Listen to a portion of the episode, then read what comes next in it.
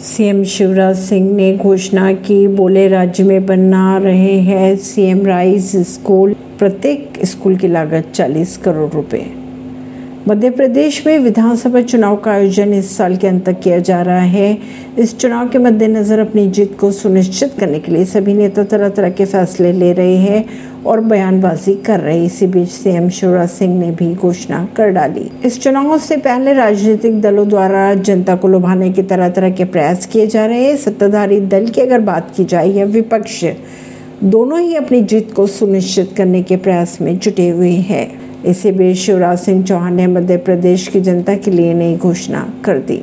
CM Shivraj Singh ने ऐलान किया है कि प्रत्येक स्कूल को बनाने में 40 करोड़ रुपए खर्च करके बनाया जाएगा। यह सभी गाँव में नहीं बनाया जाएगा। फ़िलहाल चार जगहों का चयन किया गया है स्कूल निर्माण के लिए।